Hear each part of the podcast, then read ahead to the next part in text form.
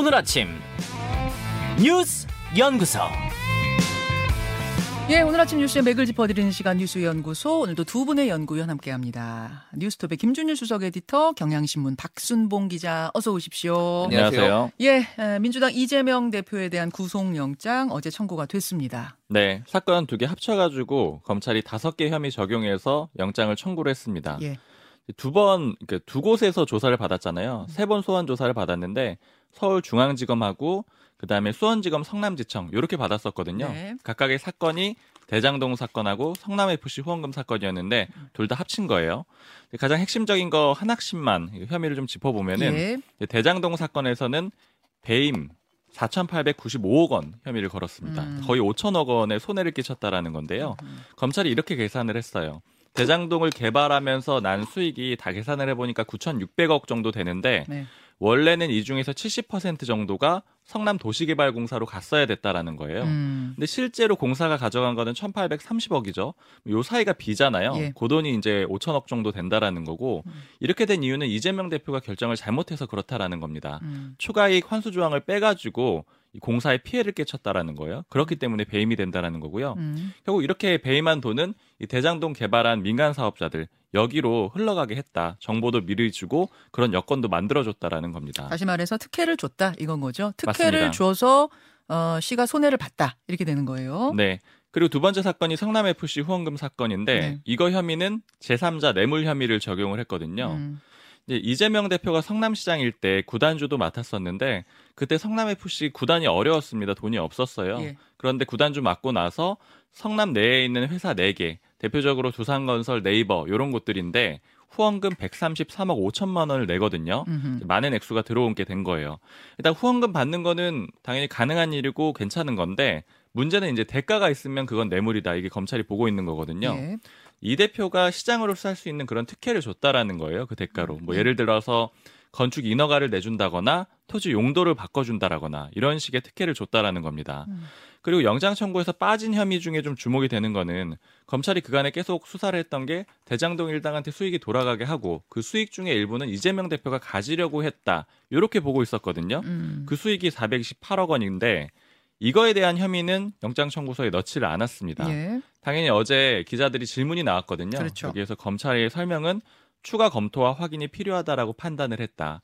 그러니까 범죄 혐의로 넣을 정도로 증명하지 못했다라는 그런 입장으로 보면 될 것 같아요. 그렇죠. 자, 구속 영장의 내용을 지금 박 기자가 분석을 쭉 해주셨어요. 어제 이례적으로 이원석 검찰총장 입장문도 나왔죠. 네. 안 그래도 저도 이게 이제 그 검찰에 최근까지 있었던 변호사한테 물어봤거든요. 어제 예. 전화해서 물어봤더니 대검 대검 대변인이면 몰라도 총장이 이렇게 개별 사건에 입장 낸 건 못 봤다 이렇게 얘기를 하고 음. 그 변호사가 통화 중에도 다른 검찰 출신 변호사랑 있었대요. 막 서로 서로 막 물어보는데 어 나도 못 봤어 막 이렇게 못 얘기를 봤어. 하는 어. 그런 내용을 전하더라고요. 굉장히 이례적이라는 걸 볼 수가 있는데 네. 입장문에 어떤 내용이 담겨 있냐면은 예. 불법 정경 유착 그리고 천문학 천문학적 개발 이익 지역 토착 비리 이런 표현들이 있고 특히 검찰총장의 명의로 나왔거든요. 근데 네. 극히 중대한 사안으로 본다 이렇게 내용이 담겼습니다. 자, 검찰총장의 발언이 또 짧게 있어요. 그거 들어보시고 또 구속영장 청구 소식을 듣고 이재명 대표가 한 또 발언 같이 묶어서 준비해봤습니다. 들어보시죠. 지방자치단체에 돌아가야 될 천문학적인 개발 이익을 부동산 개발업자와 브로커가 나누어 갖게 만든 매우 중대한 지역 토착 비리입니다. 단 한 점의 부정 행위를 한 바가 없고 부정한 돈 단 한 푼 취한 바가 없습니다. 생중계되는 제가 가족을 버리고 도주하겠습니까? 인멸할 수 있는 증거가 남아 있기나 합니까? 자, 검찰총장과 이재명 대표 발언 차례로 들으셨는데요. 민주당 쪽 입장은 어떤가요? 그야말로 전쟁을 선포한 상태입니다. 음. 이재명 대표 입장은 방금 들으신 대로 잘못한 일이 없다라는 거고요. 예. 특히 이재명 대표가 한 표현 중에 윤석열 검사 독재 정권이 검찰권 사유화를 선포한 날이다 이렇게 표현도 했고 또 사사로운 정적 제고다 또 법치주의가 무너져 내린 날이다 이렇게 표현을 했습니다. 예. 민주당이 오늘부터 정권 규탄 대회를 할 거거든요. 음. 국회 본청에 앞에 계단이 있어요. 거기 모여가지고 할 건데 아. 뭐 국회의원 비롯해가지고 당원들 모아서 지금 민주당에서 밝힌 규모는 1,500명 정도 될 거다 이렇게 예고를 하고 있습니다. 국회 내에서 일단은 규탄 대회를 음. 하고 장외 집회 이런 것도 또 주말에 있는 건가요? 아마 검토를 하고 있는 것 같아요. 음.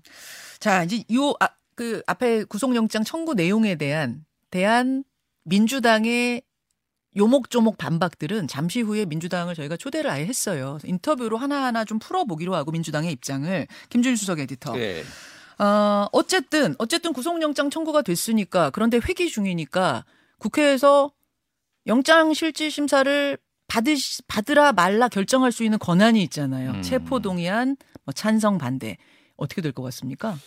뭐 지금은 좀 분위기를 아직은 좀 점치기가 힘든 상황이에요. 일단 이게 지금 아직 날짜가 안 잡혔는데 네. 오는 이 28일에 28일에 이게 지금 체포 동의안 가부 여부를 표결을 할 가능성이 높아 보입니다. 좀 시간이 있어요. 그래서 그 동안에 이제 분위기가 어, 떻게 변하느냐 음. 뭐 이거를 좀 봐야 될 것 같습니다. 근데 검찰은 왜 영장을 청구를 했느냐? 뭐 사실 이 정도 중대한 사안이면은 이제 검찰이 영장을 청구를 하는 게 좀 수순이기는 해요. 음.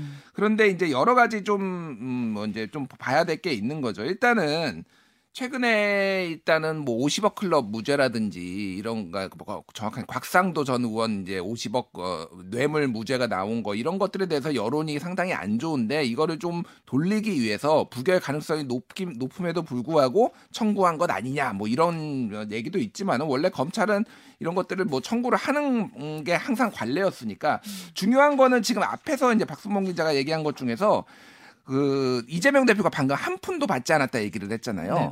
그러니까 이게 이재명 대표가 항상 하던 얘기였거든요. 한 푼도 받지 네, 않았다. 예. 왜 그러냐면은 지금 428억 을 지금 약정을 해가지고 이거를 받았다라는 게 검찰이 최근에 정진상, 김용, 뭐 유동규 수사하면서 계속 나왔던 건데 그러니까 두 네, 빠졌- 덩어리잖아요. 대장동에 예, 예. 있어서는 하나가 배임인 거고 음. 하나가 428억을 직접 약정 받았다. 자- 예. 주머니로 갈 돈이 있다. 이제 두 가지였는데 428억은 이번에 빠진 거예요. 빠졌어요. 그러니까 사후수뢰죄 뭐 요거를 이제 적용을 할 것으로 지금 봤는데 빠졌어요. 그래서 이재명 대표가 저렇게 또 또 저 얘기를 하는 거는 거봐라 나 한 푼도 안 받았는데 이거 억울하다라는 좀 그쪽으로 이제 가려는 것 같아요. 음. 근데 지금 이제 이번에 영장이 아니 체포동의안이 어떻게 될지 모르겠으나 체포동의안이 만약에 부결이 되면은 예. 추후에 428억 사후수뢰 이거를 가지고 또 한 번 영장을 이제 청구를 검찰이 할 가능성이 있는 아, 거죠. 아. 그러니까 뭐 이렇게 좀 단계적으로 여러 차례 영, 영장을 검찰이 청구할 것이다라는 거고 또 하나는 이제 지금 이거 대장동하고 성남 FC 말고도 지금 진행되는 수사가 여러 건이 있거든요. 그렇죠. 하나가 이제 백형동 옹벽 아파트인데 이게 뭐 한 식품연구원 부- 개발 부지 이게 이제 여기 어, 그 용도가 4단계가 상향이 돼가지고 음. 이례적이라는 건데 이것도 이제 추후에 영장이 나올 가능성 그리고 지금 쌍방울 대북 송금 네. 그 외에 뭐 정자동의 호텔 의혹 그뭐 등등 해가지고 50억 클럽 권순일한테 대법관한테 간 것이 음. 이때면은 뭐그그 뭐죠 선거 법 위반 그 대법원 무죄를 받기 위한 것 아니냐 뭐 이런 것까지 그렇죠. 순, 수- 줄줄이 영장이 청구될 가능성이 있어서 사실은 대통령실 관계자가 심지어는 언론에 그런 얘기도 해요. 줄줄이 TV조선이었네 줄줄이 영장 나갈 거다 이런 음. 식으로 이제 얘기를 해서 좀 논란이 있었는데 그런 거를 감안을 했을 때 사실 민주당이 굉장히 곤혹스러운 상황에 앞으로 이번을 넘어도 곤혹스러운 상황에 아. 계속 처할 거다 이렇게 좀 볼 수밖에 없을 것 같아요. 구속 영장 청구가 이번 한 번이 아닐 수 있다. 음.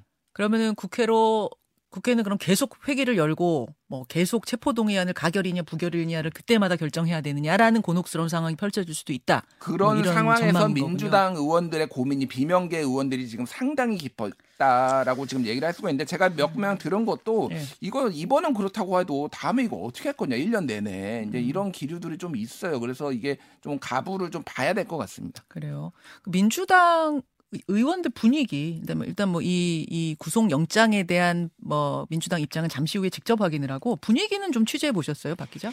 네, 일단 여야 모두 사실은 뭐 부결이 될 거다 이렇게 다들 보고 있는 상황이고 예. 그 민주당 쪽 얘기는 비명계 규모가 음. 물론 이제 제가 전체를 저- 접촉하거나 이런 건 아니지만 네, 비명계 규모가 그 정도가 되지가 않는다. 즉 28명이 되지가 않을 아, 거다. 사실 169명 중에 28명이 채 안 된다. 비명계가. 그리고 만약에 대표가 구속이 되게 되면은 음. 당의 존립 자체가 흔들리고 굉장히 큰 혼란이 오게 되는데 비명계 역시도 그거를 감당할 수가 없을 아. 거다. 그러니까 결국에는 안될 거다. 이런 의견들이 좀 다수인 것 같습니다. 그러니까 당론으로 정하는 거에 대해서는 반대하는 의견들이 꽤 많은데 그것과 별개로 자율 투표를 해도 이제 부결 쪽 반대로 던질 거다라는 의견이 더 우세하다 그런 말이군요. 네, 이번에 결국에 혐의에 그게 빠진 거, 직접 받은 게 빠졌기 때문에 네. 그게 좀 우세한 것 같아요. 왜냐면 328호. 일종의 음. 마지노선이잖아요. 나머지 두 개의 혐의는 적용한 혐의는 일하다가 생긴 혐의고 개인 비리냐, 그러니까 파렴치범이냐 아니냐 이걸 기준으로 본다는 얘기를 많이 하거든요. 어. 거 기까지는 안 갔다라고 민주당 내부에서 보는 거죠. 아, 부결 전망이 높고 국민의힘 반응은 어떻습니까?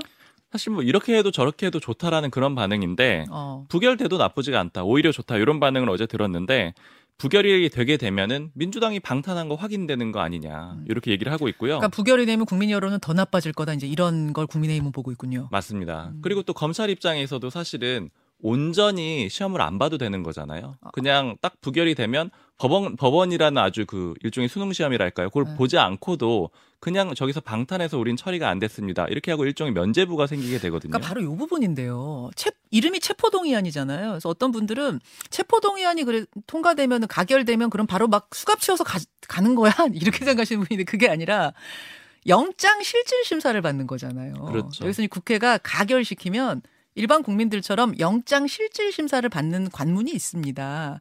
거기서 만약 법원이 기각을 하면 아 이거 증거 증거인멸 우려 없네? 도주 우려 없네? 기각 이러면 사실은 검찰의 기가 확 빠지는 거 아니에요. 그게 제일 검찰로서는 무서운 일이죠. 사실은 체포 동의안이 가결되든 부결되든 요거는 큰 부담이 없습니다. 왜냐하면 검찰의 판단 자체가 잘 됐냐 잘못됐느냐 요거에 대한 판단이 되지는 음. 않거든요. 근데 음. 법원 가서 기각되는 게 무서운데 그 시험 안 봐도 된다. 이런 아. 평가들도 있습니다. 그래서 이제 민주당 일각에서는 아, 차라리 진짜 그냥 저 체포 동의안 뭐 투표 붙이지 말고 영장 실질 심사를 받겠다고 자청하고 음. 나가는 건 어떻겠느냐 이런 이야기가 그래서 나오는 것 같아요. 일부에서. 맞습니다. 그거를 사실은 비명계 쪽에서는 더 원하죠. 자, 분위기 요렇고요. 잠시 후에 민주당의 법률위원장이에요. 양부남 전 고검장을 통해서 이 민주당 입장을 직접 한번 인터뷰로 풀어보겠습니다. 두 번째 이슈요. 네, 12년 만에 미 국빈 방문. 미국이 윤석열 대통령 국빈 만찬을 준비 중이라는 보도가 어제 나왔어요. 네, 블룸버그 통신이 복수의 소식통을 인용해서 보도를 했는데요. 백악관이 오는 4월에 윤 대통령 국빈 만찬을 준비 중이고 뭐 구체적으로는 4월 하순으로 예정이 돼 있다. 다만 시점은 아직 유동적이다. 이런 정도로 보도를 했고요. 예. 근데 곧바로 우리 대통령실이 신중한 입장을 내놨거든요. 음. 대통령실 명의로 입장문이 나왔는데 이 기사 내용은 미국 행정부의 공식 입장이 아닌 걸로 안다. 이렇게 냈습니다. 음. 약간 좀 애매하죠. 아니라는 것도 아니고 애매한데 제가 여권 쪽 좀 취재를 해보니까 협의 중인 거는 맞다 그래요. 네. 4월 말로 추정이 되는데 일정은 조율 중이고 그리고 아마 의제까지 논의했는지는 잘 모르겠다 이런 정도로 얘기를 하더라고요. 국빈 만찬 초청, 미국의 국빈 만찬, 만찬 초청이라는 건 항상 큰 뉴스로 다뤄지잖아요. 어느 정권이든 어떤 네. 의미가 있는 거예요? 일단 굉장히 오랜만입니다. 국내 기준으로 12년 만인데 2011년에 이명박 전 대통령이 가고 그 다음에 한 번도 우리나라 대통령이 간 적이 없었습니다. 한 번도 없었나요? 2011년 네. 이후에? 네, 그 이후로 한 번도 없었고 어, 그래요. 그럼 만나는 거는 양 대통령이 만나는 건 뭐 다른데 어디 회담 갔다가